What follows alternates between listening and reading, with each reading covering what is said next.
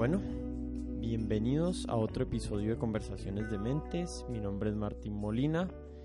Para este séptimo episodio tenemos invitada a la doctora Paola Méndez, médica general de la Universidad del Valle, y con ella hablamos de la partería, de los partos en casa, del síndrome de desgaste postnatal que ahora sufren eh, muchas mujeres y por último tocamos el tema de las vacunas y yo conté mi historia con mi hijo con, con respecto a las vacunas y la evidencia científica que, que soporta o que apoya el, el uso de, de las vacunas para tratar estas patologías o estos virus. La verdad que estos temas eh, son más relevantes obviamente para las mujeres, pero creo que es muy interesante también para los hombres, futuros papás o que ya sean papás, que, que aprendan de estos temas para que estén enterados cuando, cuando sea su momento de tener hijos y cuando sus parejas estén embarazadas.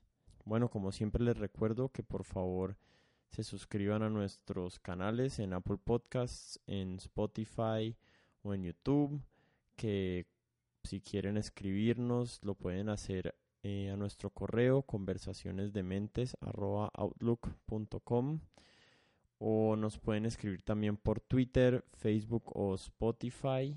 Estamos en estas tres redes sociales como arroba codementes. Nos pueden seguir y escribir ahí. Siempre bienvenidas las opiniones, los comentarios, las sugerencias de posibles invitados que les gustaría escuchar aquí en este podcast.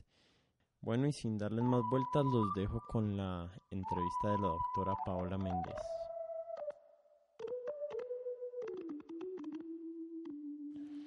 Bueno, Paola, bienvenida. Muchas gracias por, por este tiempo aquí que, que me vas a regalar a mí y a, mis oyentes. Em, quería contar la historia un poquito de cómo nos conocimos antes de empezar y vos fuiste partera de mi esposa en el nacimiento de nuestro primer y único hijo, eh, que fue un, parto mitad en casa y mitad en el hospital porque mi esposa tuvo un trabajo de parto, se dice. Un trabajo de parto, no sé, 12 o 15 horas en la casa, pero el médico que nos estaba acompañando nos recomendó que, que nos fuéramos mejor al hospital y allá al final tuvieron que hacerle una cesárea, pero vos estuviste ahí acompañándonos en, en la parte previa al, al, parto en sí. Eh, explicándonos cosas y después durante el trabajo de parto estuviste ahí creo que toda la noche acompañando a mi esposa mientras yo me moría de los nervios afuera del cuarto. ¿Por qué no nos contás un poquito cuál es, cuál es tu trabajo ahorita y cuál es, cuál ha sido, cuáles han sido tus estudios y, y básicamente a qué te, qué te estás dedicando en este momento? Bueno, gracias Martín. Eh, gracias Martín por invitarme. Realmente, bueno, mi nombre es Paola Andrea Méndez Aguilar. Ya tengo 35 años y llevo, de los cuales llevo, digamos, casi 10 años de acompañamiento a nacimientos. Me dediqué a la medicina, estudié medicina general en la Universidad del Valle y me gradué luego de un posgrado de medicina familiar. He hecho algunos estudios en medicinas complementarias en hemotoxicología, en, terapias en terapia craniosacral, medicina funcional, y eso ha sido muy complementario al acompañamiento. Y también he, ha, estado como apoyada por algunas parteras tradicionales, eh, de las cuales he aprendido también mucho, y de parteras profesionales de otros países, eh, en las cuales también me apoyé para acompañar a muchas familias durante el proceso de, de, la adopción que eligieron de tener su trabajo de parto y parto en casa. Ok, hay, hay un movimiento, no sé hace cuántos años, eh, de las personas querer buscar que el nacimiento de sus hijos se haga en un contexto distinto al de un hospital, que era como tradicionalmente había sido antes de que, de que los partos se mudaran como al, al espectro de la atención médica, ¿no? Y yo tratando de entender por qué se ha dado este movimiento de, o, este deseo de las personas de tener sus hijos en sus casas, he pensado que posiblemente hay dos razones. Eh, y la primera me imagino que ha sido que la aproximación del mundo médico a los partos eh, ha sido como de una relación paciente eh, paciente doctor o, paciente o paciente médico y la gente no quiere que esa sea su experiencia o las mujeres no quieren que esa sea su experiencia teniendo su hijo, no quieren que las ingresen a un sitio como si fueran enfermas cuando en realidad están viviendo es uno de los momentos más importantes de su vida y que quieren conservar cierta autonomía sobre qué pasa con su cuerpo, en qué condiciones eh, y, qué, y tener injerencia sobre las decisiones que se toman en el momento de su parto. ¿Vos, dirías que esa es una de las, de las razones por las que esto está sucediendo? Sí, nosotros desde, desde enfocarnos como en la mujer, podría ser, sabemos que hay una ola eh, de movimientos, ¿no? Desde las mujeres que empezaron a recuperar como sus decisiones, sus derechos sobre sus cuerpos. Mm. Y desde generaciones atrás, si preguntamos a las abuelas, ellas pues tuvieron sus partos en casa.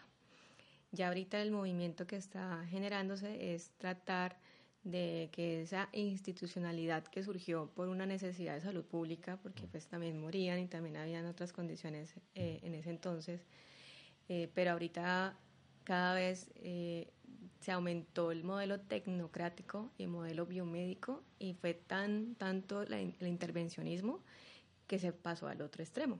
Entonces, las mujeres nos sentimos poco, eh, con poco consentimiento sobre nuestras decisiones, sobre nuestros cuerpos, sobre nuestra libertad para, para movernos y para parir en mm. movimiento y poder dar a luz. Realmente no lo hace el lugar, no lo hace el sitio podemos hacer la discusión de que no necesariamente sea en la casa que se consiga eso. Puede haber también violencia en la casa, puede haber también maltrato, si no hacemos las cosas debidas o a tiempo, o si se quedan algunas mujeres que les ha tocado por difícil acceso sin una atención médica oportuna.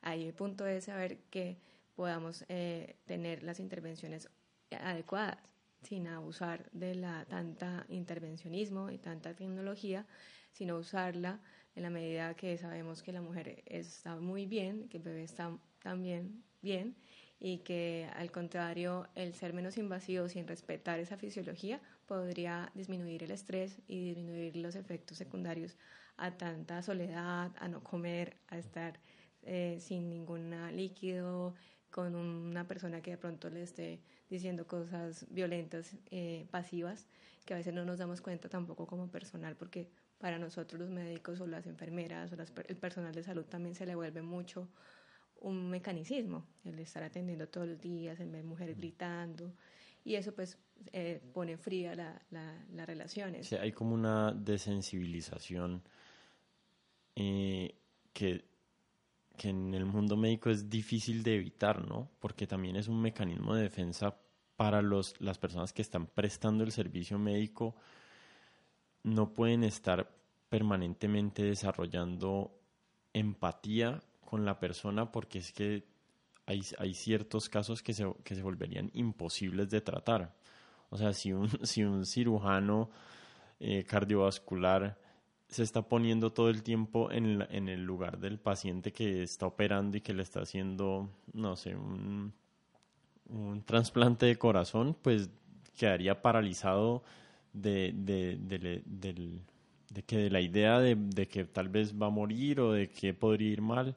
Entonces es como algo que naturalmente sucede en los centros médicos y es difícil, ¿no? Como encontrar dónde va a estar ese medio en que la gente puede tener esos trabajos de una forma más humana y, Y pues hablando de los partos, sí, yo no me imagino cómo será ser una enfermera en una sala de partos todos los días, viendo mujeres sufrir y, o, trabajar y gritar, ¿no? Porque en los partos se grita y se, y se queja. Eh, entonces, sí, no, no, no, sé, no sé dónde o por dónde está la solución para, para ese asunto. Sí, esa sería una arista de tantas que hay que tratar en el tema de, dar la opción también más amigable o más, más amorosa o más humana o más mamífera, diría yo, eh, para un proceso que es fisiológico, que no es una enfermedad, pero que puede tener una complicación en algún momento que requiera una atención médica y ahí es donde empieza a haber eh, toda esa, esa discusión de que la mujer ha parido pues todas las años antes de que apareciera la intervención médica. La humanidad ha nacido y ha habido sobrevivencia, pero cada vez que nos han intervenido hemos perdido esa, esa seguramente intuición de parir solas. Y por eso es tan importante para nosotros el acompañamiento, aunque mamíferamente hay algunos, por ejemplo las ballenas, tienen como dulas o acompañantes de parto de otras ballenas que ya han tenido partos.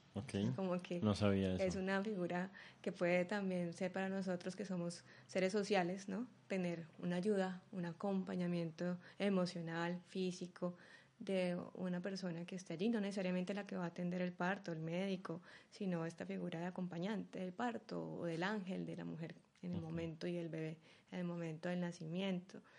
Y por eso es como cada vez ir buscando que, que estos personajes, como las dulas, por ejemplo, puedan ingresar institucionalmente para que las enfermeras que están tan agotadas de todo el proceso laboral, de toda la parte técnica, pues puedan ver esta cara también de, de la opción de dar el apoyo emocional, de dar los masajes, de ver esto, que es una empatía que obviamente entra en solidaridad con la mujer que está pariendo, eh, también pues sin sin caer en que, bueno, si hay necesaria, pues sería lo peor que pudiera pasar, ¿no? Porque es también una, una opción para nacer, pero que se ha usado cada vez más innecesariamente, eh, cuando de pronto podría ser pues una herramienta para algún tipo de complicación y una muy buena solución que menos mal tenemos. Sí.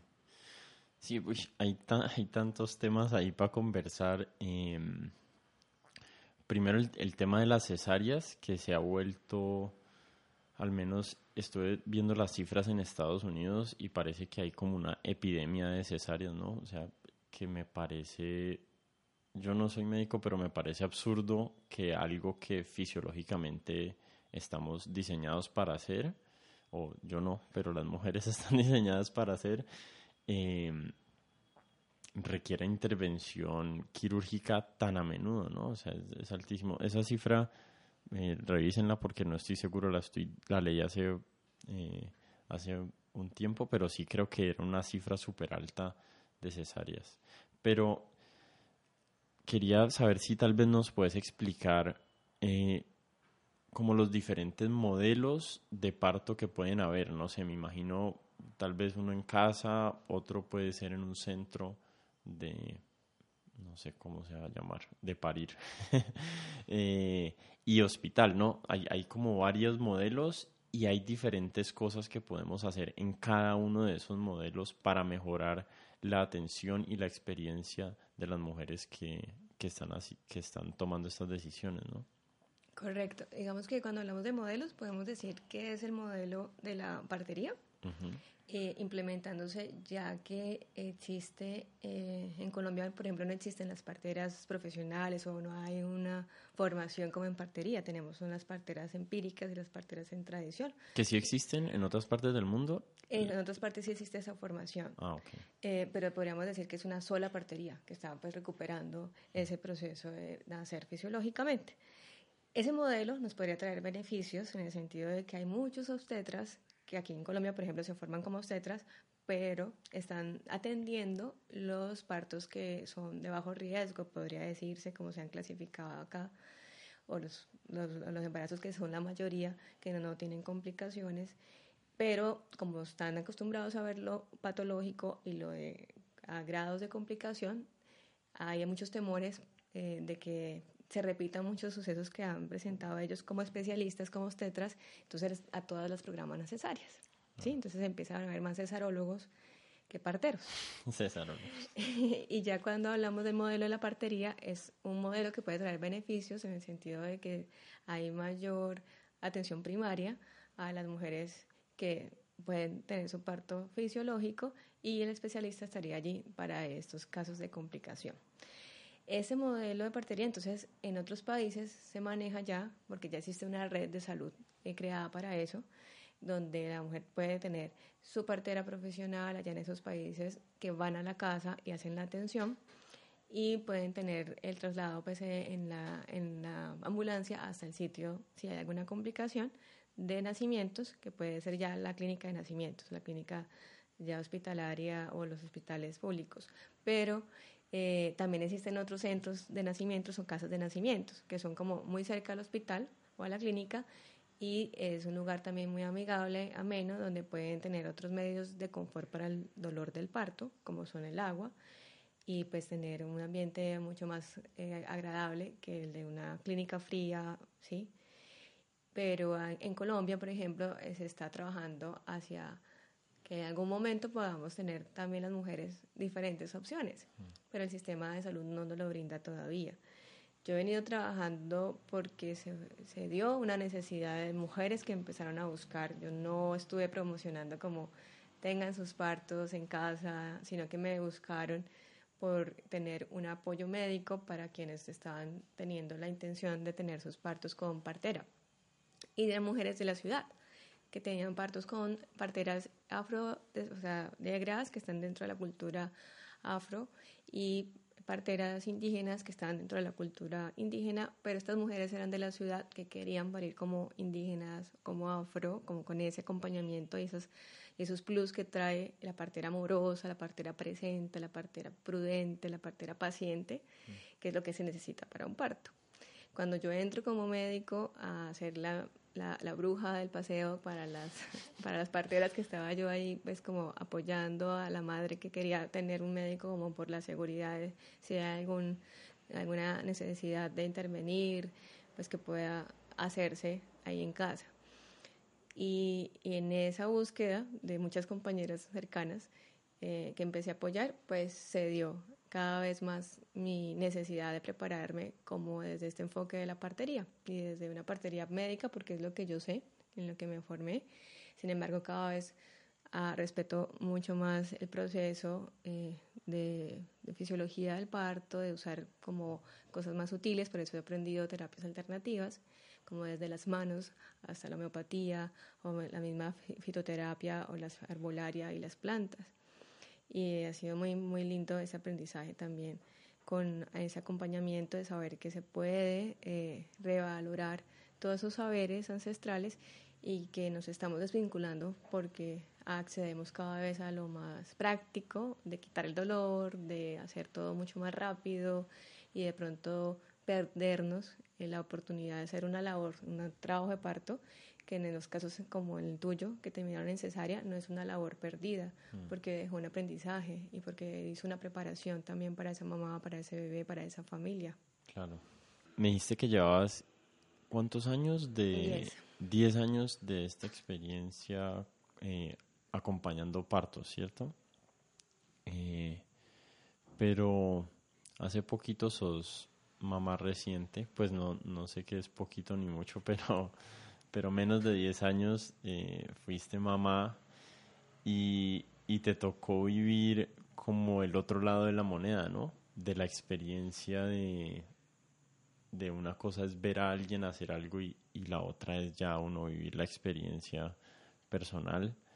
Eh, y quería saber si nos puedes contar cómo fue tu experiencia y si, y si todos esos años de haber acompañado mujeres eh, tuvo una influencia, una influen, influencia sobre, sobre cómo fue tu experiencia o es algo totalmente así como primario y a uno toda la información que tiene se le, se le va de la cabeza? Pues me hubiera, me hubiera gustado que se me hubiera olvidado toda la información de la cabeza, pero siento que viví todos los partos en uno.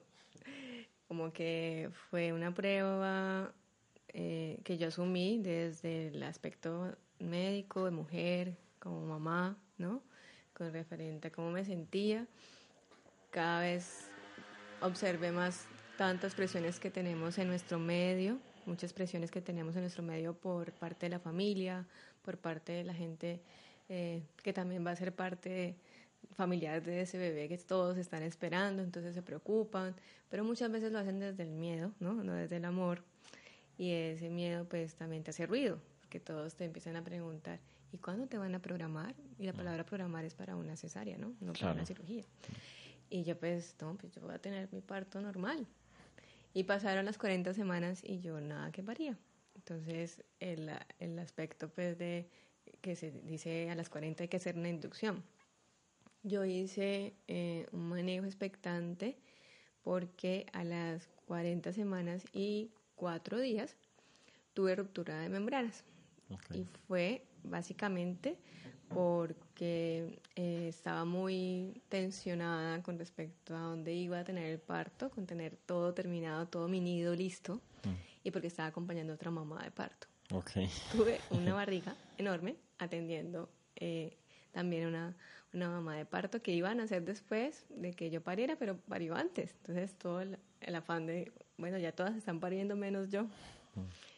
Y acompañé, pero al día, a los dos días siguientes tuve esa ruptura.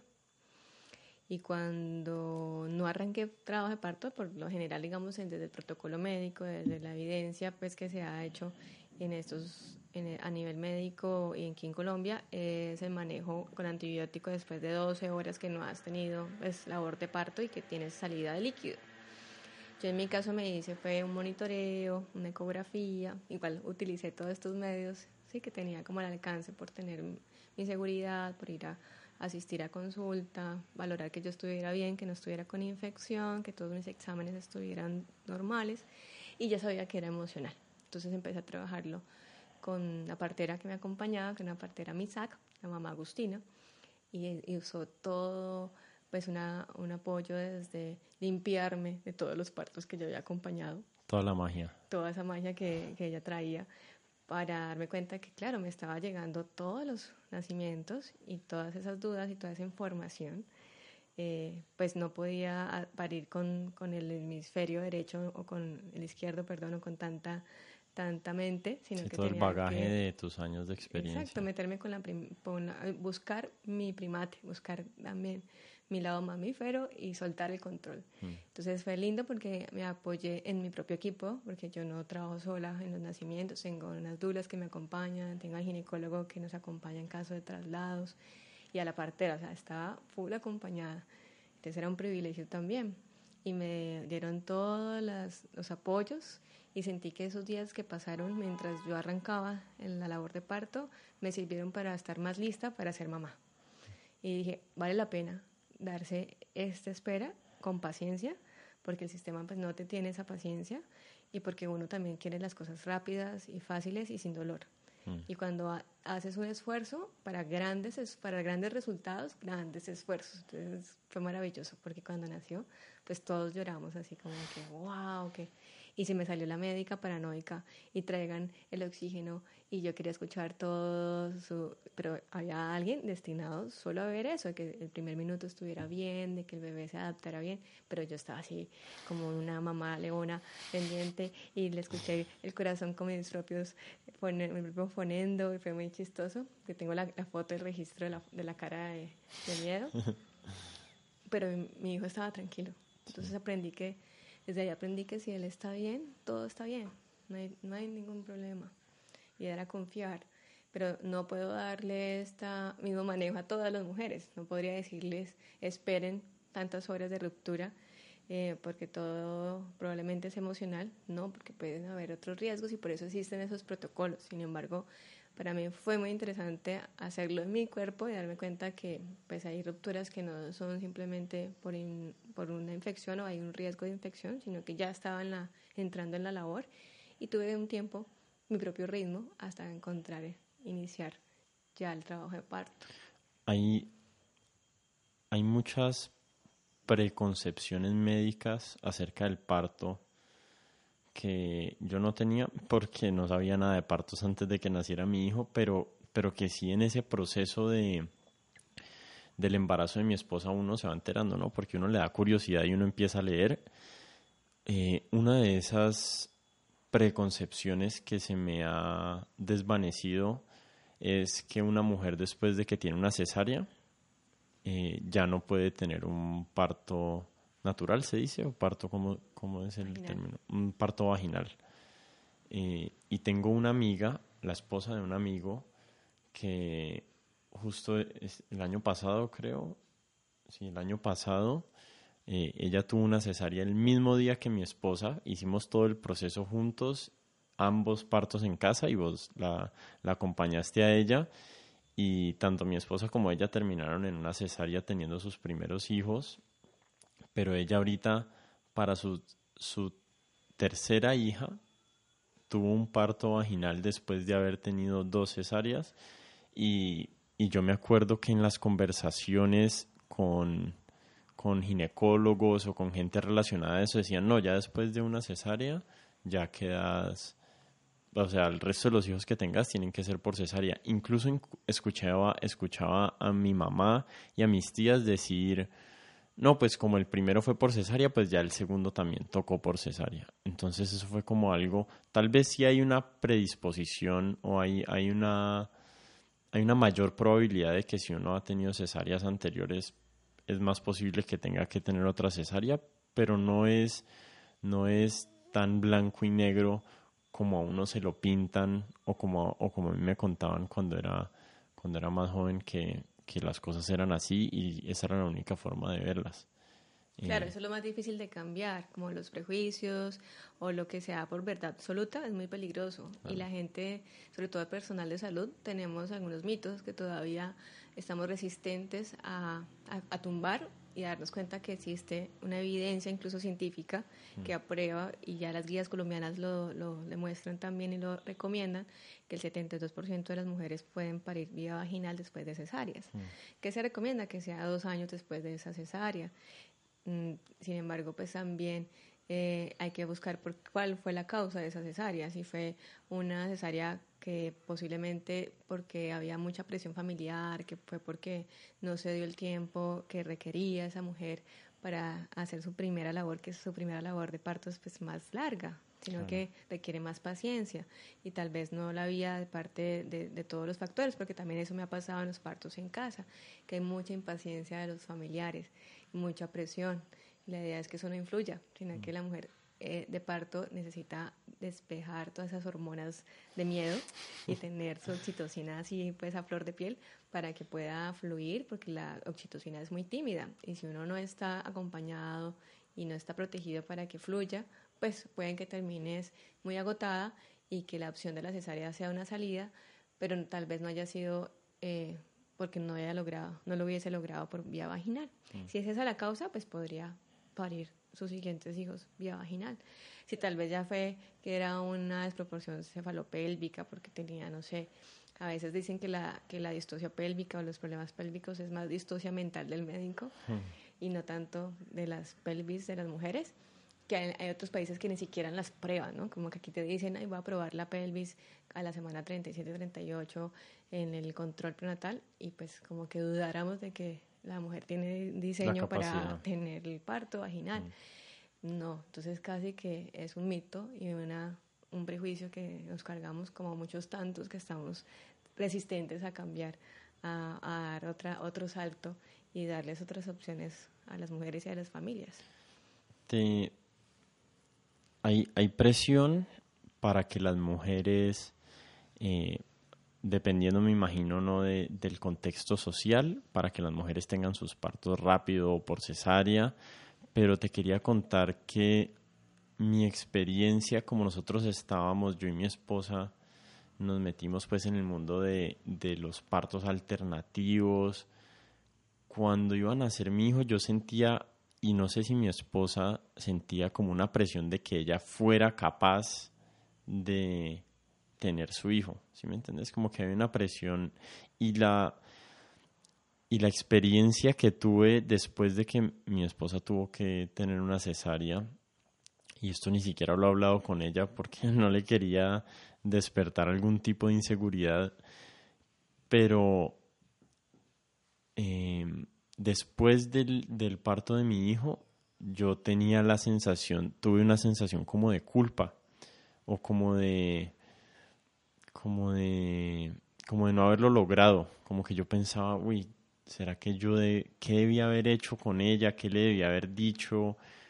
¿Qué cosas hicimos mal? ¿Qué terminamos? No sé, como que se había, habíamos estigmatizado durante nuestro proceso prenatal la idea de que ella tuviera una cesárea y después de que la tuvo, no sé, para mí personalmente hubo como una, como una decepción en mí de, de no, no, no la acompañaste suficiente y no le diste suficiente seguridad en ese momento para que ella estuviera tranquila de, de tener su hijo y de esperar más tiempo, eh, no sé, el proceso de parto. No sé si eso es algo que hayas visto o que, o que haya sido parte de tu experiencia propia teniendo a tu hijo.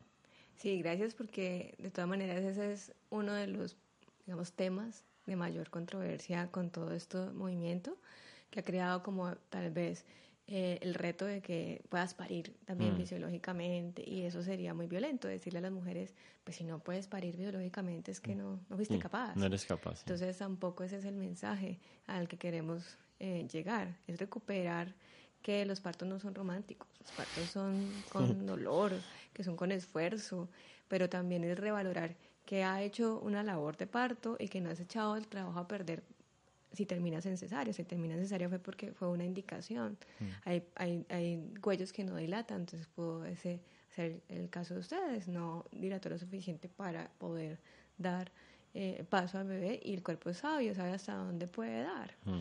Y probablemente fue un bebé de un peso adecuado, de un tamaño adecuado. Y eso era el, logro, ¿sí? Tener también, no hay partos perfectos, que también es como el reto en esto alternativo, ¿no? Como que yo quiero todo en esta manera orgánica, entonces vamos a tener mi parto en casa, en agua, entonces somos bebés orgánicos, entonces empieza a haber una competencia entre el, el, mismo gueto, ¿no? porque se forma también un, como un gueto con respecto a esto de los partos alternativos. Si no es, sería muy injusto con las mujeres que por alguna razón tuvieron cesárea, ¿no? Es revalorarles que hicieron su esfuerzo, que no fue una cesárea como que programada, electiva por, por miedo, sino que se confrontó el miedo, porque se pasó por una labor de parto. Hay veces, claro, como tú dices, siente uno la culpa. Por ejemplo, yo tenía también esa sensación que me preguntas, como que, bueno, yo tuve un expulsivo de cuatro horas, a mí tal vez en la clínica no me hubieran esperado tanto, pero hasta que ya solté el control y que supe que, que podía pasar esa puerta, pues lo logré. Eh, sin embargo, tal vez uno no quiere correr riesgos con otras mujeres que, que quiere que, que, fluya y que sea dentro de las curvas pues, de alerta estén normales y tal vez pudo haberse, empiezan a ver las culpas de, la, de parte y parte, ¿no? Del médico, de, pudo haberla esperado un poco más, pero hasta donde también dejarla así sí, y sin saber que, que vaya a, a, lograrse pues el parto vaginal cuando pudo haber tenido la cesárea oportuna o que el bebé tenga algún problema porque se pasó mucho más esfuerzo eh, del, que, del que se podía mm. y, y, ahí están las consecuencias también, ¿no? Esos extremos. Entonces como que si hay un tema de, de, de, competencia a veces, bueno, de que una mujer pueda y la otra no, y de que hay muchas miradas sobre nosotros, sobre nuestros cuerpos, pero es algo tan íntimo, tan personal, que nos marca toda la vida, que ese trauma de nacimiento, si nació por cesárea, pues también se puede resolver, ¿no?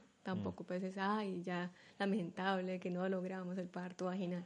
Yo me, yo me acuerdo que yo estaba ahí presente en, la, en el quirófano con mi esposa durante la cesárea y me acuerdo que estaba el, el ginecólogo, el obstetra que, que, que era nuestro, o el ginecólogo de mi esposa, y,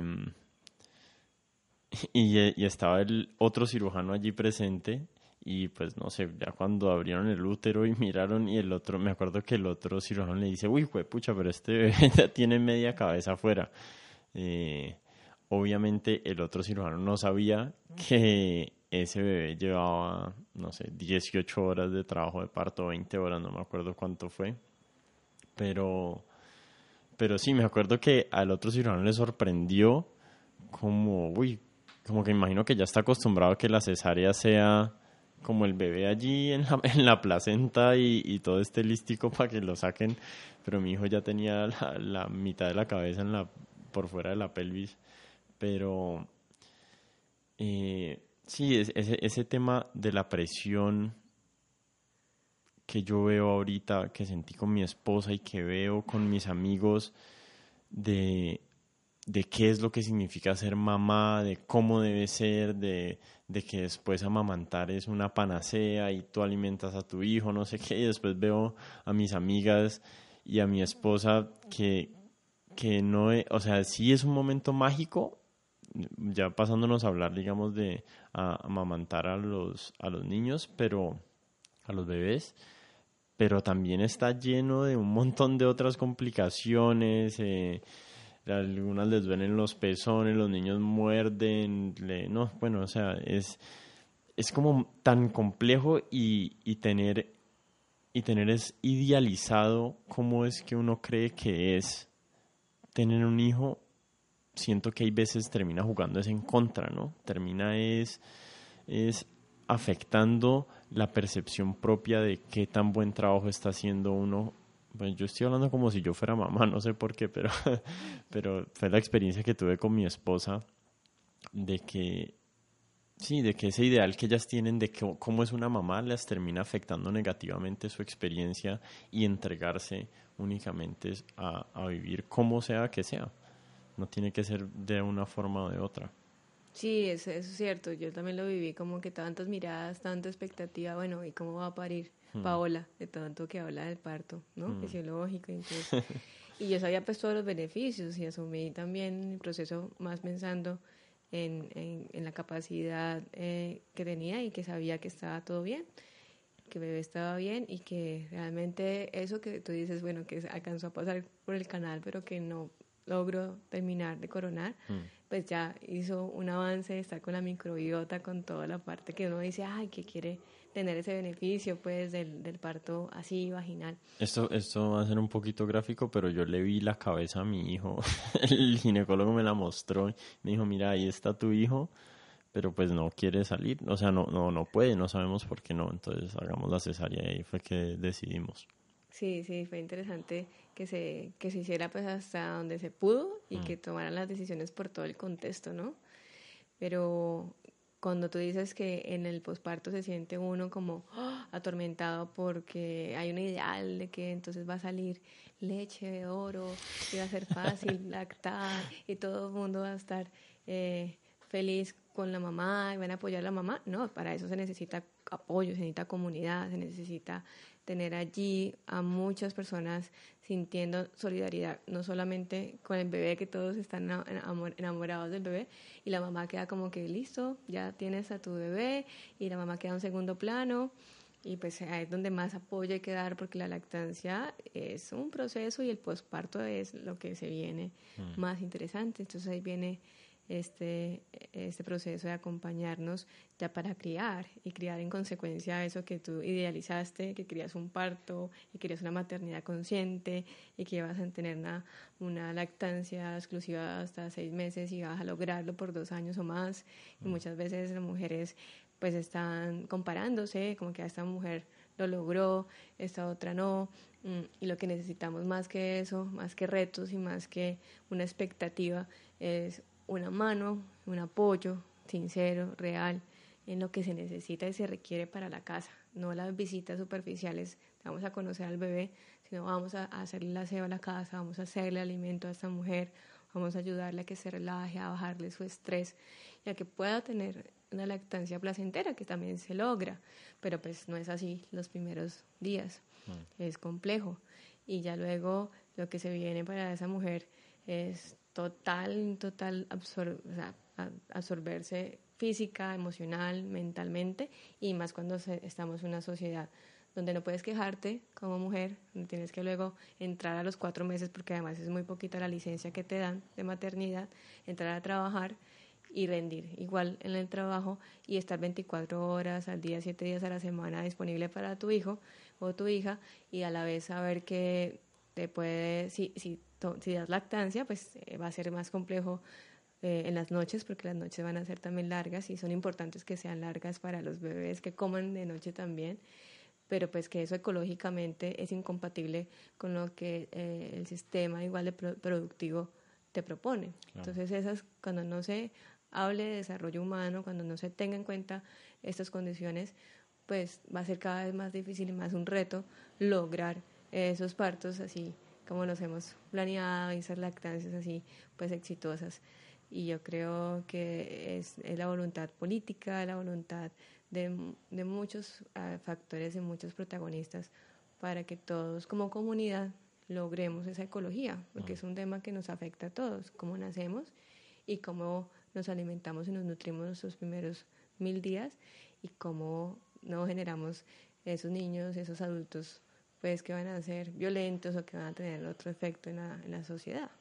Claro, sí, y, cada vez eh, en la medicina se hace más evidente el efecto que tiene como ese, ese primer momento y cómo lo vive un, bebé, ¿no? Eh, y hay varias, varios mitos, como vos decías ahorita, que se han ido, que se han ido como, como refutando con nueva investigación, que sí, la, la ciencia también es es un método y es un proceso demorado que reevalúa, pero yo creo que eventualmente la ciencia termina llegando como a lugares eh, correctos, pero muchas veces tenemos como la ciencia tiene sus propios sesgos y cuando y cuando ya tiene un sesgo hacia algo le cuesta mucho redireccionarse y necesita mucha evidencia para salirse de lo que antes eh, concebía como, como lo que estaba correcto o lo que era la verdad. Pero eh, todos esos temas de, del aspecto social del parto y del posparto me gustaría que los, que los hablemos dentro de un tema que yo no conocía. Creo que lo sabía intuitivamente que existía porque eh, lo, lo, he visto en las mujeres eh, que tienen sus hijos, especialmente en las mujeres primerizas con, con, sus primeros bebés y amigas y mi esposa, pero que es el tema del, no sé si se llama así exactamente, pero creo que es, es un síndrome, ¿cierto? El síndrome de desgaste postnatal.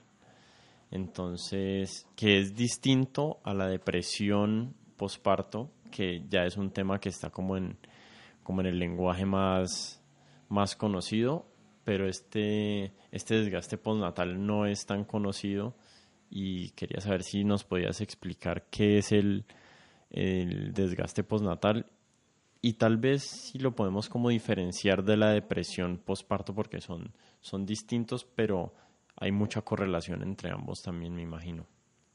Sí, digamos, se ha, se ha estudiado eso que empiezas a decir, como introducir desde la ciencia, que llegan a lugares comunes con la con lo ancestral, que ya está como eh, milenariamente demostrado, pero la ciencia vuelve a, a estos... Se demora un rato en llegar. Se demora un rato en llegar y llega al mismo lugar que ya la, lo milenario lo había demostrado.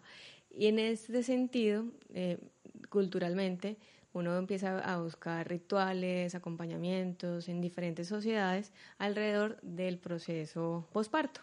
Entonces empezó un médico australiano que se llama Oscar Serachal, eh, hace como la como el estudio del arte de todas estas culturas alrededor del proceso posparto y que son muy enfocados también como al recibimiento del bebé. Y hay muchas exigencias sobre el rol materno de la mujer, lo que mm. tú decías. Es como que todos hay una expectativa, sobre todo si es el primer hijo, pues hay menos experiencia y, hay toda una exigencia que cumplir con ese rol materno ideal, porque vas a, a, criar pues una humanidad, porque estás dando unos primeros años que son los primeros tres años que es el espíritu para toda la vida y mm. estás así como, como ¿qué responsabilidad tengo? Y, me imagino que después de que vivís el primero, ya más o menos sabes cómo va a ser para el segundo, pero, o sea, no es tanto el shock. Como... Eso sí, ¿no? Pues ya tienes, ya pasó tu cuerpo y tu mente y todo por esa experiencia, pues ya hay un recorrido. Pero hay mucha exigencia, hay mucha exigencia física para lactar, es como 10 albañiles, eh, un trabajo que sudas literalmente que física, mentalmente, biológicamente, nutricionalmente, o sea, todo, todo, todo empieza a desgastarse.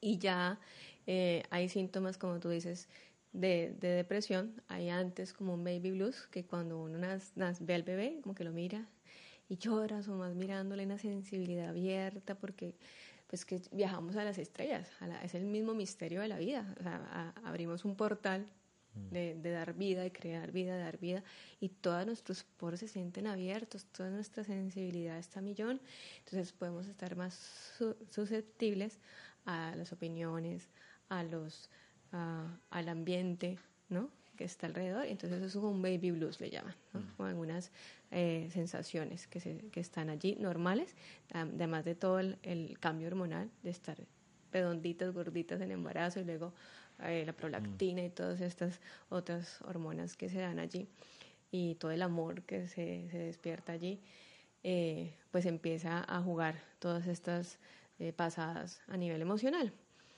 Pero podemos caer en una depresión, que ya serían síntomas mayores, que ya son de rechazo del bebé, que ya son temas pues como a nivel de psiquiatría, ¿cierto? Que podemos generar un desapego total, un desentimiento total y un y una falta de ganas de muchas cosas y eso pues hay que atenderlo mm. prontamente y si has tenido pues antecedentes psiquiátricos más hay que estar atentos a esos síntomas posparto y hay que apoyar a esas mujeres y hacerles un seguimiento más arduo. Por lo menos ahí ya hay una atención y eso que todavía sigue siendo un poco eh, como, como huérfana, ¿no? Esa, esa parte de, de estar más atentos a, a, a, esos síntomas, pero ya hay un sistema de salud, ya hay unos especialistas a cargo. Pero el desgaste postnatal, como se describe como un síndrome, es poco descrito. Y no es que ocurra en, los 40 días postparto, pues que son como también simbólicos esos 40 días, sino que son dos años que tenemos casi de que volvamos otra vez a nuestra vida mm. eh, y nuestro peso y todas nuestras eh, funciones biológicas antes de habernos embarazado. Y eso para recuperarse, pues crea, eh, si no lo logras, pues crea este síndrome que empiezan a haber más cambios de memoria, que empiezan a haber más problemas, trastornos de, por el estrés, pues trastornos del sueño, que empiezan a haber déficits nutricionales, que empiezan a haber cambios en el peso, que empiezan a haber problemas, eh, sí, como eh, hormonales, sí, te puede afectar otra, otra parte de tu metabolismo. Y es porque no hemos cambiado un estilo de vida y porque seguimos en un sistema de, labores, de exigencias, de, y a la vez también quieres ser la perfecta que va a lactar los dos años mm. y, y, más, pero también tienes que trabajar, también tienes que producir y también tienes que eh, tener todo en casa listo y es una carga mental supremamente fuerte a la vez responder por las necesidades de un recién nacido, pero también a las de tu pareja, porque se vuelve todo un proceso de de que realmente cambie ese enfoque que, que, hemos vivido en nuestras sociedades patriarcales de esos roles, ¿no? del rol masculino, del rol femenino y de cómo un bebé necesita un apoyo entre todos, mm. de, de, las, de las, los quehaceres de la casa, por ejemplo. Entonces son cargas mentales que no, que no se hablan. Hay, hay un tema ahí que es que y que lo habla, lo habla es el doctor Serralaje en un, en un artículo que leí, y es que ahorita en nuestra cultura occidental, el enfoque después del nacimiento del bebé está todo en el bebé, ¿cierto? Pero él en su investigación de otras culturas más ancestrales se daba cuenta, y para mí tiene todo el sentido, es que el enfoque de la comunidad está hacia la mamá, de, de cómo de cómo apoyar esa mamá para que esa mamá cuide a ese bebé. ¿Cierto? Ahorita la gente quiere es como interceder. No, venga, yo se lo cuido un ratico para que usted vaya por allá. Más bien tenemos que hacer como ese cambio, no sé si es cultural o de, o de, o de conciencia, hacia que la que necesita el apoyo para poder cuidar a su hijo es la mujer. La mujer necesita del entorno, de, de lo que sea, los rituales, del acompañamiento, para que ella se sienta tranquila y pueda cuidar a su hijo. Y me imagino que parte del desgaste postnatal es que la mujer ahorita es mamá y tiene que cuidar a su hijo, pero además por cuestiones de, de, cómo funciona la sociedad ahorita, tiene que cocinar, le va a tocar barrer, le toca limpiar, le toca tal vez ir al trabajo, ir a comprar el mercado y todas esas cosas, todos, esos, como todos esos extras, es lo que tal vez como sociedad deberíamos ocuparnos para que esa mujer eh, esté en su nidito con su hijo, pueda dedicarle su atención a lo que necesita, pueda descansar y no tenga que estar permanentemente lidiando con un montón de cosas de una de la vida común de las personas que no estamos teniendo hijos en ese momento y, y, no sé, pues que la mujer necesita ese apoyo. Claro, ese es el gran reto en estas sociedades como individuales. Mm que uno lo vive, porque no está aquí con todo el grupo que ha estado eh, acompañándote en los partos, que ha estado apoyando todos estos nacimientos y a la vez, bueno, que agradezco enormemente porque estuve acompañada. Mm. Tuve una consejera lactancia allí dos días en la semana, tuve las terapeutas craniosacrales ayudándome en el posparto, pero claro, es un proceso como que alrededor de la madre y casi que se necesita por dos años. Y uno mm. dice, no, qué, qué fuerte todo este absurdo de, vamos a, a, crear de pronto el parto ideal, pero ¿cómo, ¿cómo hacemos para que sean las condiciones después? Mm. Para que podamos seguir apoyándonos, para que podamos seguir trabajando esto como comunidad y lo que tú descubrir esas otras desgastes y esas otras exigencias, porque el, el, en estas tribus pues se trabajaba así, era en tribu, se elaboraba era, y se criaba en tribu y mm. esto pues daba otro contexto y otras condiciones para que las mujeres tuvieran esas fortalezas y no existiera lo que hoy en día pues estamos viendo. Desde allí de ese de ese desgaste de ese síndrome pues empiezan a aparecer problemas tiroideos empiezan a aparecer problemas pues de metabolismo de las mujeres, empiezan a haber complicaciones, que eso repercute obviamente en la salud y en los futuros embarazos. Y por eso hay mayores pérdidas después del, segundo, del primer hijo. Y hay otras condiciones que empiezan a, sumarse como a este proceso mental y físico de la mujer y a, desvincular como o a desmejorar la salud también de esa familia, que la mujer sí como si está bien, hmm. si está nutrida, si está cuidada, pues todos están bien.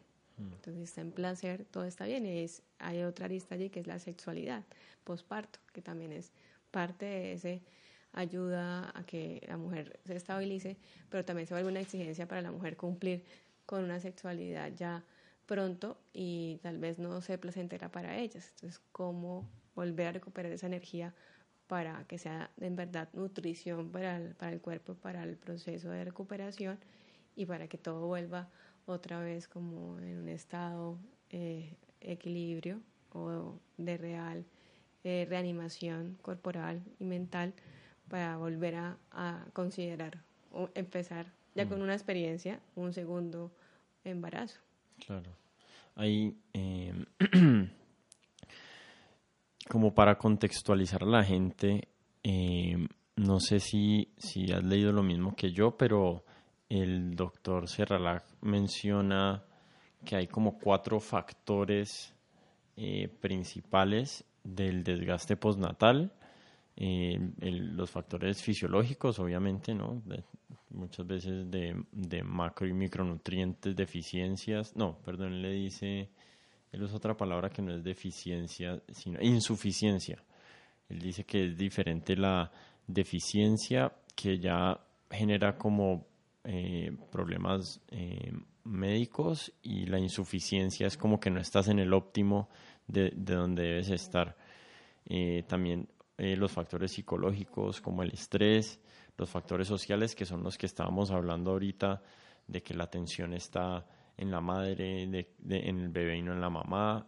Y, y también había dentro de esos factores sociales otra cosa que me impresionó mucho y es que pensando en cómo funcionaba antiguamente la sociedad, una mujer como que cuidaba a sus hermanitos, cuidaba a sus primos, eh, o sea, estaba en, estaba en contacto con bebés durante su niñez y durante su adolescencia y eso es cuando ya se volvía madre, tenía experiencia pero yo creo que la experiencia para la mayoría de las mujeres ahorita en el occidente es que no tienen esas experiencias. Como estamos tan, tan individualizados, como en unas células tan pequeñitas, sin tanta conexión, pues lo que sucede es que las mujeres llegan a su primer hijo y nunca han cambiado un pañal, nunca han ayudado a otra mujer a amamantar, o sea, no han, no han asistido a otras mujeres con sus hijos, entonces pues está como más, está como más, es más exponencial la su inexperiencia en ese, en el caso de su primer embarazo. Exacto, sí. Eh, con respecto al tema de los primeros, por ejemplo, 100 días, que habla también eh, el médico sobre el desgaste postnatal y cómo irse recuperando, mm. Es eh, cómo esos micronutrientes y todas las, digamos, las, los alimentos que realmente pueden ayudar a recuperar y a balancear el desgaste físico, eh, puede dar como una muy buena base para que no haya todo ese proceso, no sé, todo ese proceso de fatiga que luego empezamos a sufrir las mujeres. Y en este aspecto biológico, pues se puede ayudar con toda la suplementación que existe, con un manejo holístico, desde las terapias como acupuntura, meditación, todo el proceso de ayudar en el sueño, en el descanso, pero a nivel eh, mental y también social, eh, pues que mencionas es que cada vez hay menos experiencia de, de, la maternidad, porque pues hay familias más extensas antes, ahorita pues el tercer hijo ya está en vía de extinción. Y el reto también desde, la, desde el papel de la mujer, ser trabajadora, ser profesional, pues nos ha desvinculado el cuidado. Eh, sin embargo, casi que todas las mujeres, si tú ves, como que están en enfermería, la mayoría son mujeres, como el personal de cuidado, se le ha encargado mucho ese rol femenino, ¿no? Como esa parte de, de maternar. Eh, pero hay mujeres que también no quieren ser madres, ¿no? Y también es otra opción, no, no enfrentarse a ese proceso porque además se han dado cuenta, después de que han cuidado a sus sobrinos, de que han cuidado a, a otros en su familia, que como que qué cosa tan dura. y deciden también no ser madres. Y también eso viene a otro tema de cuándo decidir tener hijos o no, si son hijos deseados o no, si voy a asumir esta maternidad con compromiso o no, después de haber tenido esa experiencia. Entonces hay que irnos eh, preparando y para eso son como todos estos temas de, realizar grupos de, de, historias de nacimientos, grupos de preparación para el parto, porque dándonos cuenta de otras experiencias es que ya visibilizamos más o menos qué es lo que nos espera. Aunque pues nada no nada cambia. Nada lo pues, prepara uno. nada lo prepara uno realmente. O sea, uno nunca va a estar listo para ser padre para ser madre. Sí. y no hay un manual pero aquí estamos hablando y escuchándonos para que sepamos que, que uno puede ser todo ideal y vinculado al parto eh, sí orgásmico pues que también existe mm. pero pues que ese no es el fin último sino es qué resultados después de ese parto, de ese nacimiento, de esa cesárea, vamos a ver en nuestras mujeres y en nuestros hijos y en nuestras familias. Sí. Y, uno de los factores fisiológicos que yo quería discutir, porque yo he estado medio obsesionado con este tema, eh, no sé, un año o un, tiempo más, es el tema de la depravación de sueño. Eh, a mí me gusta mucho un, un neurocientífico, un neurofisiólogo que se llama Matthew Walker y él tiene un, un centro que se llama Centro para la Ciencia del Sueño Humano. Y en los estudios que ellos han hecho se han dado cuenta que si una persona se le reduce de, de 8 horas a 4 horas de sueño solo, solo durante un día, al día siguiente su sistema inmune presenta únicamente el 70% de actividad y eso es una noche.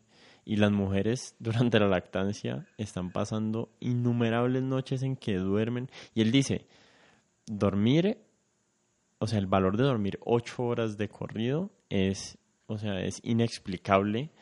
Y, y uno, hasta que uno tiene un bebé llorando tres, cuatro veces en la noche, uno no se da cuenta de lo valioso que es eso, ¿no? O sea, y, y hay como una actitud también como de, no, pero pues ¿Cómo así? ¿Por qué no estás bien? O sea, no, no sé, como, como una actitud medio, medio de no, pues la, la mujer tiene que estar fuerte, no sé qué, y tener sus hijos y, y, y, la, y nos damos cuenta cada vez más que únicamente ese factor, sin incluir pues todos los otros factores hormonales y nutritivos y metabólicos, solo ese factor de la depravación de sueño ya para mí es suficiente explicación para yo decir, no, espérate, cuando, cuando nace un niño una mamá necesita una atención muy especial porque es que el ser humano no está hecho para levantarse cinco o seis veces durante la noche y estar básicamente depravado de sueño todo el tiempo durante la lactancia. Claro, eh, ahí por eso se propone que no solamente es la mujer la que puede caer en esa depresión postparto. O sea, mm. digamos, si hay una algo que más nos desajuste mentalmente es la deprivación del sueño. O sea, vamos a poder estar también en depresión los padres. Yo estaba diciendo depravación. Creo que es deprivación. Creo que es deprivación. depravación es otra cosa. ok, corrijo ahí, corrijo depravación.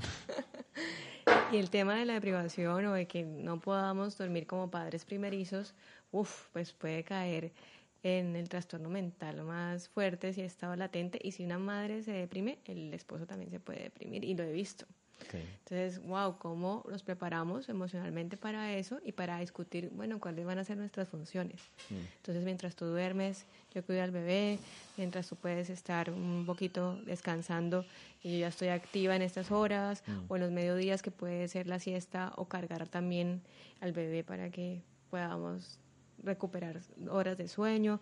Son tips, ¿no? Como que empezar a dialogarlos y a decir en qué momento también eh, llega una noche, alguna noche, que todavía no la tengo y tengo un bebé de 15 meses, en que lograremos pasar derecho, y eso ya ahora lo, lo, lo, lo privilegiamos y lo admiramos enormemente. Pero ahí es donde falta mucha conciencia y a pesar de que, por ejemplo, yo tenga la información y tenga allí la experiencia, no pude transmitirlo a mi pareja. Ha sido difícil, como de, entender que es importante descansar y que si él está descansado me puede ayudar más. Entonces, es muy fuerte como desde a las mujeres nos toca como reeducarnos y, y, y prepararnos como padres en ese aspecto, el diálogo, de podernos comunicar y de poder llegar a acuerdos que favorezcan a la salud mental de, de toda la, la, familia y de que no exista más riesgo de, de, desgaste y de fatiga por falta de las ocho horas de sueño que vamos a tener. Claro, mi, mi esposa, mi hijo ya tiene tres años y medio y ella aún no ha recuperado, o sea, ella me dice, yo, yo no duermo como antes dormía, o sea, algo se me desajustó y y ella siente como que no entra en el sueño profundo, eh, pues uno tiene cuatro o cinco etapas de sueño durante la noche que son cíclicas y ella me dice que ella siente como que hay una parte del sueño que le hace falta, algunos días especialmente, pero duerme ocho horas y se levanta cansada. Entonces, eh, sí, yo creo que sí hay que hacer mucho más énfasis, no sé si desde, desde, desde la perspectiva médica o social o cultural, en que las mujeres después del parto puedan descansar y ahí podemos hablar pues de que la licencia de maternidad de cuatro meses es, una demencia porque un niño a los cuatro meses todavía es básicamente indefenso. Pero pero sí tenemos que pensar como sociedad de alguna forma en que las mujeres puedan recuperar su salud después de después de tener un hijo. No puede ser que que ser madre sea como un riesgo de, salud para las mujeres después de haber pasado el, el, proceso del parto. Claro, no puede ser todo también, ay, cierto, tan romántico y estrellas como que ya, fuiste mamá y estás cumpliendo ese rol materno y ya hiciste un gran logro, pero la abandonas mm. y no hay una también como una complementariedad con todas estas terapias holísticas que estén al alcance de todos, ¿no? Y que podamos decidir hacernos una acupuntura, un masaje, una ayuda desde la meditación para volver a, a, cuadrar pues como todo este aspecto hormonal y tener la suplementación correcta, pero pues no todas tenemos esas alternativas a la mano, entonces cómo lo logramos desde el alimento en casa y que todas las mujeres pues, sepan que, que se debe o se, se tendría mejores beneficios una alimentación rica en todos los colores, desde alimentarse como era proteína y tener allí como que a la, a la mesa a esa mujer todas las opciones y poder dar estos recursos también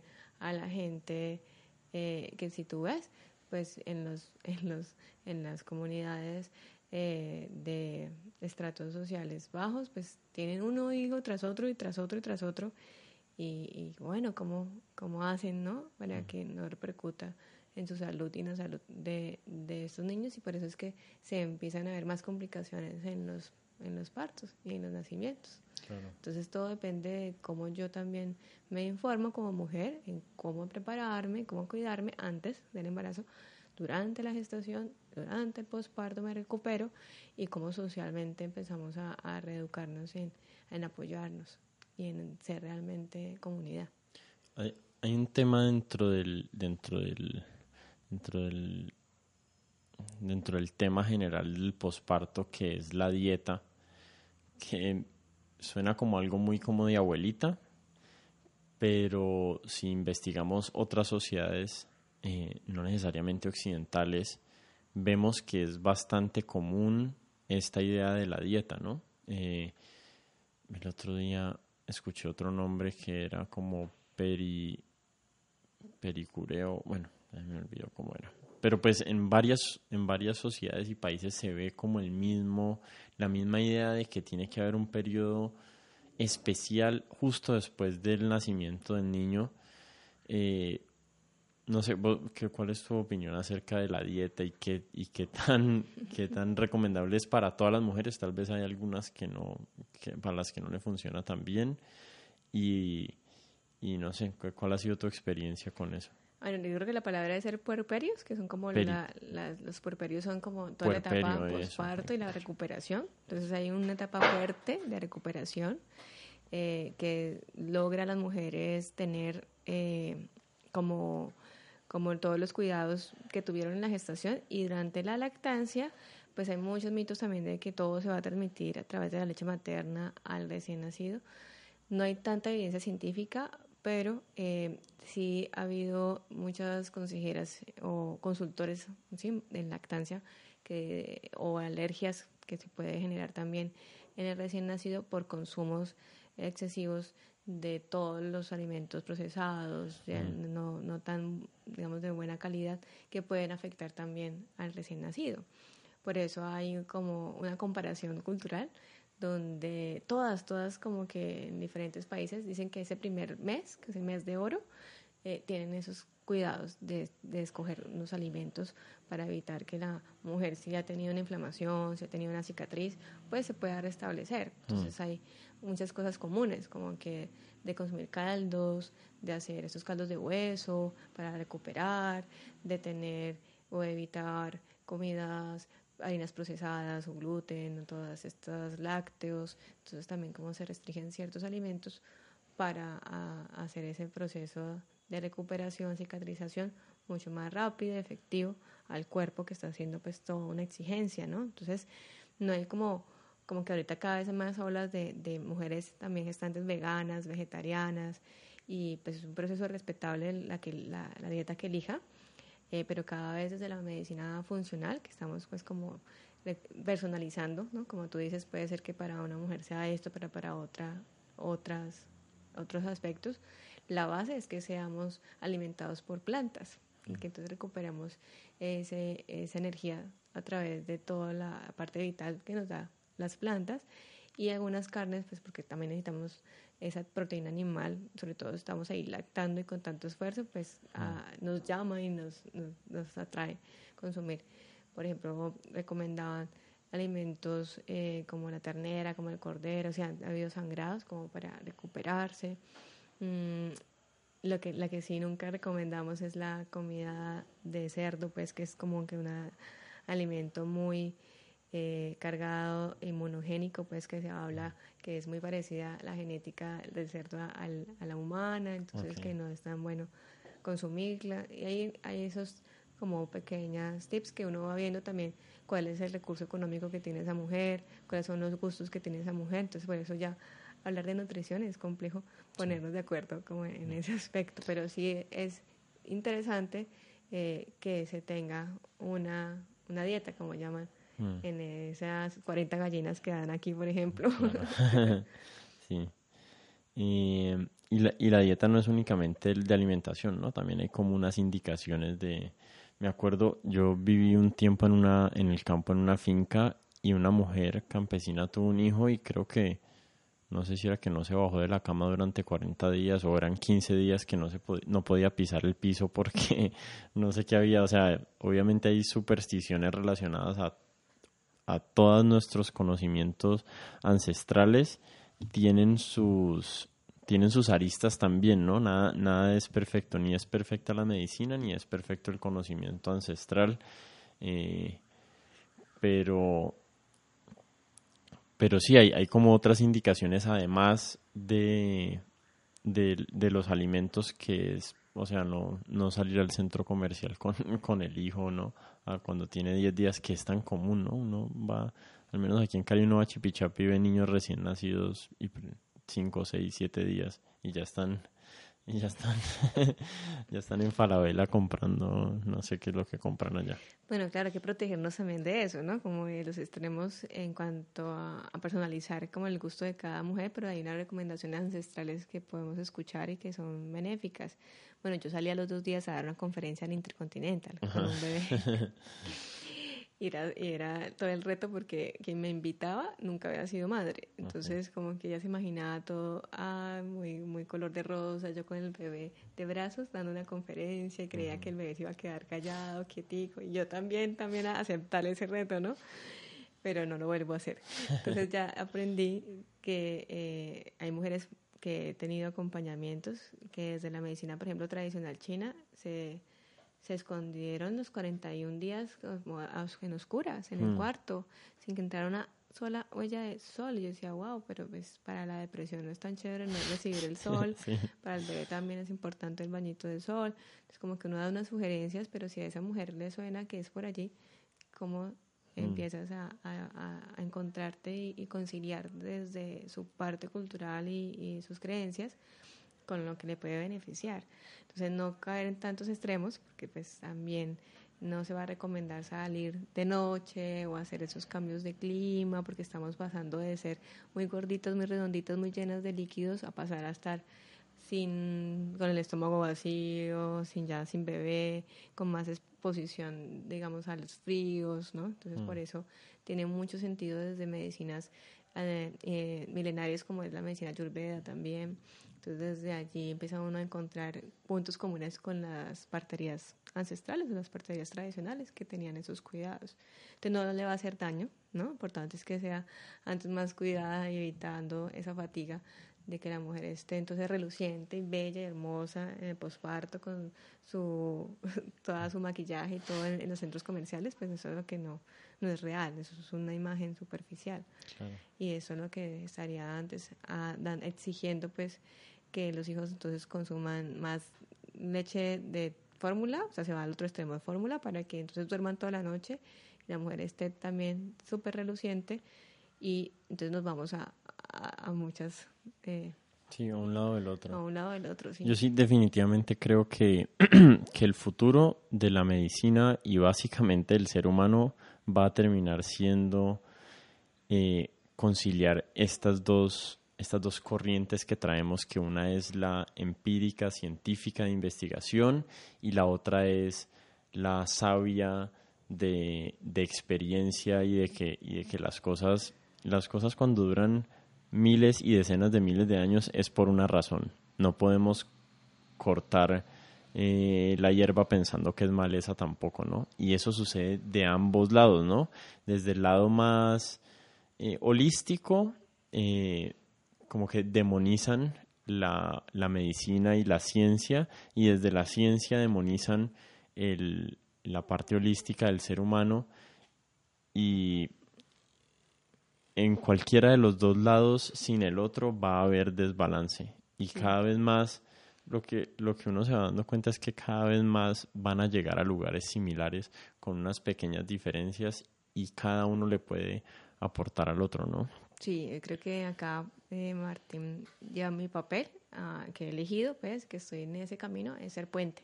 Mm. Ser puente entre reconocer que hay un saber en todos estos milenios de, de, de la naturaleza nos ha demostrado y que hay unas herramientas valiosas de todo lo que se ha logrado científicamente y tecnológicamente, pero que ser puente es importante para no abusar de ninguno de los dos extremos y no creer que, que, es, que es satanizable usar un medicamento para una hemorragia postparto y que a punta de ruda pues la voy a salvar mm. cuando podría generar pues en este concepto cultural de la muerte pues sería una, una un desastre, e igual por salud pública, e igual por, por la vida de ese ser y de ese bebé que está por nacer. Entonces no, no, los extremos nunca nos van a, funcionar.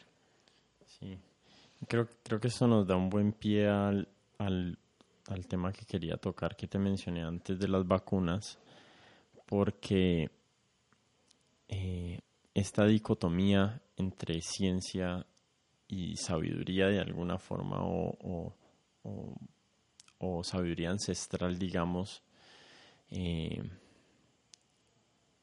ha derivado, para en mi opinión, en una mala concepción de muchos aspectos de la ciencia, desde, desde la parte más eh, holística y también de y también obviamente del otro lado, que es el más común, ¿no? La ciencia casi siempre ha rechazado todo lo que es eh, ancestral, holístico o indígena o afro, eh, pero sí hay en el tema de las vacunas, en mi opinión, eh, un riesgo de no, de no atender evidencia que la ciencia nos está demostrando. Eh, te, quería contar para introducir el tema, la historia, mi historia con las vacunas, que fue, para empezar, mi hijo estuvo el primer año de su vida sin vacunar. En, en este momento no tengo ni idea si esa fue una buena decisión o una mala decisión. Ahorita está vacunado y, y eso me produce tranquilidad. Eh, pero en el momento en que nació mi hijo o previo a nacer, yo estuve consultando pues médicos, homeópatas, algunos, otros tradicionales. Obviamente los médicos alópatas siempre le recomiendan a uno vacunar al, hijo. Pero entonces yo fui donde un médico homeópata que... Y yo le pregunté que de, qué pasa con las vacunas, son buenas, son malas, vacunamos a nuestro hijo no. Y él me dijo, definitivamente no le pueden poner ninguna vacuna a su hijo. Eh, las vacunas son tóxicas. Me, me echó dos historias que las recuerdo así claras como el día porque, porque recuerdo después de haber salido del consultorio ir a buscar esas historias y darme cuenta que eran falsas y eso como que me, no sé, como que me, me quitó totalmente la confianza en ese médico de que él basara sus consejos en unas historias que eran falsas. Las voy a contar eh, porque me pareció, una de las dos me pareció graciosa, que fue, yo le pregunté acerca de la vacuna de la polio. A mí me preocupaba la polio porque el papá de un amigo eh, tuvo polio y personas en la familia de mi esposa y no sé, como que me angustiaba que, que mi hijo le fuera a pasar algo. Eh, y él me dijo, mira, lo más riesgoso de la polio es darle la vacuna. Porque si, si vos revisas la historia, eh, han habido incidentes de decenas de miles de, de epidemias o de brotes por vacunas de polio, que después me fui a, a, investigar y no encontré ninguno de esos casos, pero me contó especialmente el caso de Franklin Delano Roosevelt, el presidente de, de Estados Unidos que famosamente tuvo polio, aunque ahorita creen que tal vez fue Guillén Barré o algo así. Pero él me dijo, mira, el presidente de Estados Unidos, Franklin Delano, le dio polio después de una vacunación. Ese médico es homeópata, pero también es médico alópata. Y él me dijo, a él le dio polio por haberse vacunado. Y entonces yo, eso es muy fácil de comprobarlo. Entonces yo me fui, me metí, Wikipedia, y resulta que a este personaje le dio polio en 1921 y la vacuna de la polio se la inventaron en 1955, o sea, 30 años antes. Entonces como que esta desinformación de mi médico hacia mí y de cómo él estaba justificando la información que él me estaba dando, como que de una me dio una sensación en la barriga, como un malestar. Y yo siempre había sido antivacunas, no sé por qué, si en mi familia me lo metieron, mi mamá, no sé por qué, pero ahí como que se me sembró una semilla en la cabeza, en, en mi mente, y yo dije, no, aquí hay algo raro, y aún así decidí no vacunar a mi hijo. Y y después la investigación que he hecho post eso de, y por qué decidí al final poner las vacunas a mi hijo me ha hecho cada vez más consciente que la información en contra de las vacunas muchas veces está infundada en evidencias o, básicamente falsas o incomprobables o, o, comentarios o opiniones que la ciencia ya ha refutado eh, con los estudios.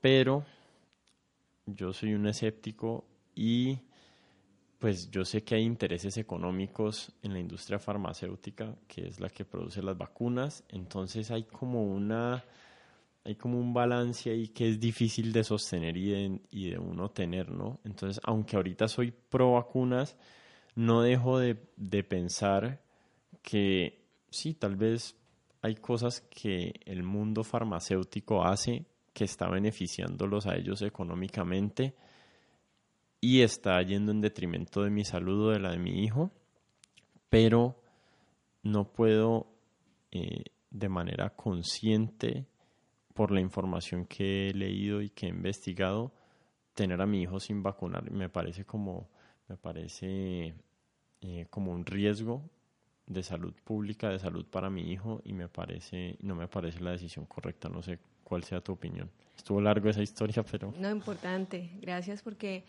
yo desde que estoy atendiendo partos, muchas parejas se han acercado también en ese, en esa, digamos, como movimiento antivacunas, ¿no? Mm. Y me han identificado a mí algunos compañeros como movimiento antivacunas y yo no me di cuenta a qué horas. yo dije, no, yo pues, como médica debo, contrario, sería muy irresponsable no recomendar la vacunación, que no como un ternero va al rebaño así tanto me, la vacuna que salga, la vacuna que me pongo, mm. ¿No? Porque es muy importante la información, pero se vuelve el satanizar y el ubicarnos en una postura muy radical ante que desconocer que tantas eh, picos de patologías o enfermedades que empezaron a aparecer como epidemias fueron controladas gracias a la vacunación, ¿sí? Mm. Y que todos los efectos eh, adversos secundarios pues también eh, habría una solución para trabajarlos y, y, es por eso que yo en mi caso, con mi hijo, en las recomendaciones que doy,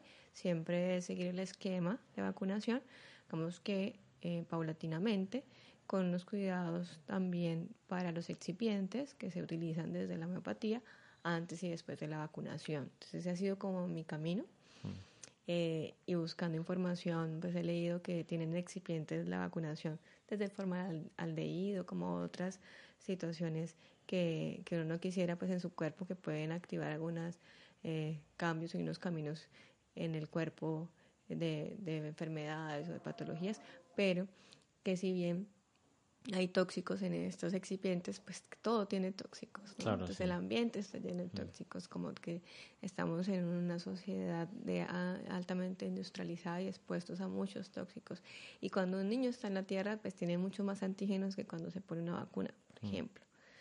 Pero si vamos a, a ayudar a estimular el sistema inmune más inteligentemente, pues hay vacunas que son muy importantes para evitar un efecto neurológico, un déficit que después vamos a estar con la culpa mm. de que no hicimos una vacunación oportuna.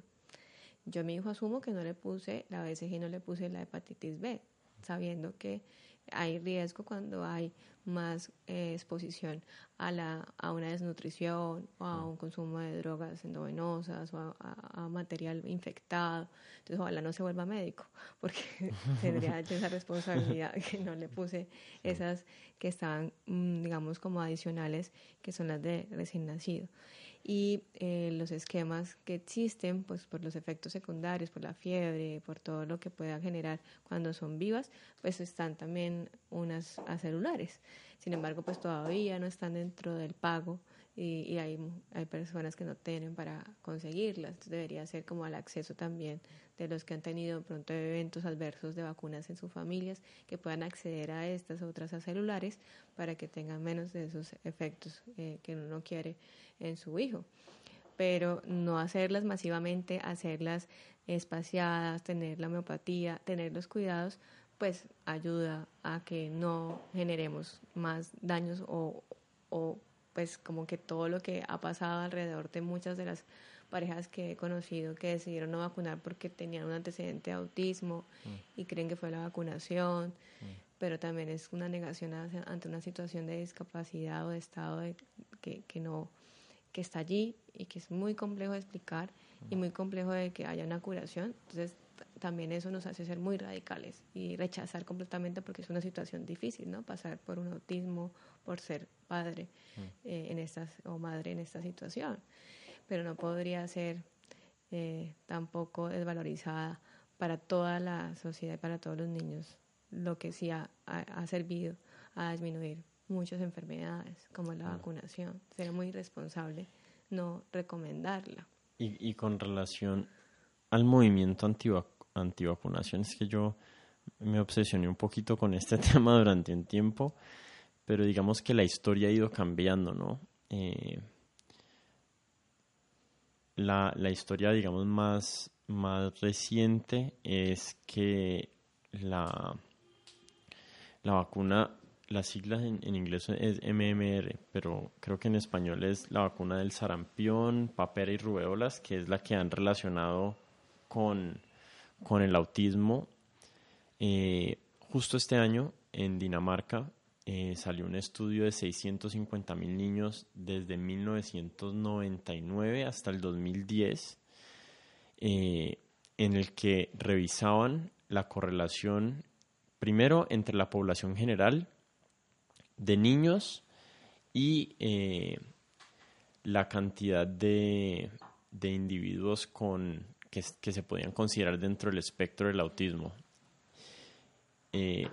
comparativo entre niños vacunados y no vacunados y no hubo ninguna correlación entre eh, los niños que habían recibido esa vacuna eh, tuvieran índices más altos de autismo. Igual hicieron el estudio para el otro lado, que era revisando los niños que sí presentaban los síntomas dentro del espectro de autismo y tampoco era más probable o menos probable que hubieran sido vacunados o no. Entonces, eh, pero si uno busca en Facebook en los grupos antivacunas, pues está toda la evidencia de que Merco, el que sea, le está poniendo no sé qué cosas a las vacunas y eso nos está generando autismo. Ese, ese es uno de los, de los temas con relación al autismo.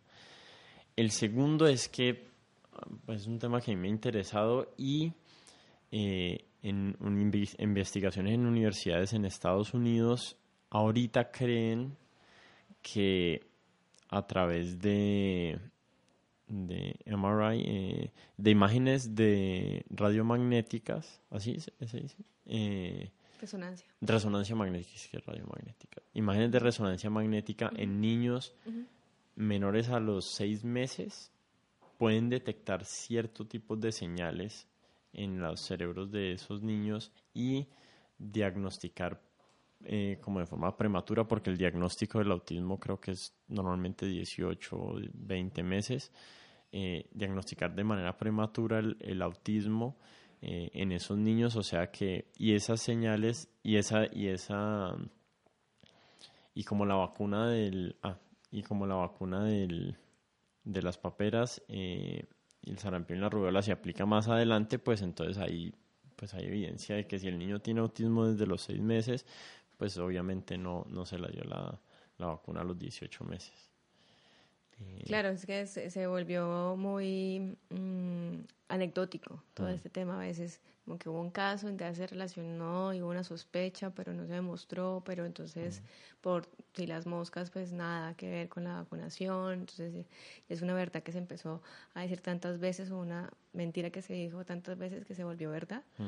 Entonces es lo peligroso cuando somos tan, tan apasionados, ¿no? Las pasiones también pueden causar problemas. Es bien controversial, ¿no? Yo he estado en unas discusiones Me imagino. Sí, poderosas con personas antivacunas dentro de los que están los miembros de mi familia y trato de entenderlos, pero, pero bueno, Paola, eh, mil gracias por venir hoy a conversar. Creo que ha habido mucha información muy valiosa aquí de tu parte para, para mujeres que van a ser madres, para mujeres que han sido madres y para los hombres que van a ser papás y, y tienen que aprender a entender mejor a, a sus esposas durante durante este tiempo. Entonces te agradezco muchísimo esta conversación y todo lo que nos has compartido hoy aquí.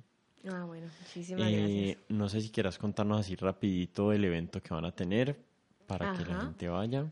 Sí, es importante por el tema del desgaste postnatal, pues darnos como una mano y estar como eh, en, en un ambiente donde muchas mujeres podemos ayudarnos entre mujeres a aliviar como a, a la carga en alguna tarde que nos podamos regalar. Entonces vamos a hacer unas terapias para las madres de, de bebés de 6 a 3 años, mientras los bebés reciben y los niños y niñas reciben un acto de recreación. Okay, Entonces es el 28 de julio, es en la Casa Humasaya y vamos a enviar eh, desde la Asociación Parir esta invitación y vamos a estar enviando por redes como la... ¿El 20 de julio también o, solo el 28? Ah, ok. 28 de julio. Ok. Eh, ¿Y alguna página web chévere que tengan. Sí, tenemos la, la página eh, de, Asociación Parir eh, y tenemos el arroba Asociación Parir también por Facebook y por Instagram. Okay. Y ahí pueden encontrar información. ¿Y la página es asociacionparir.com? Punto, ahorita está como blog, como home blog, eh, y la pueden encontrar como home.home eh, blogspot.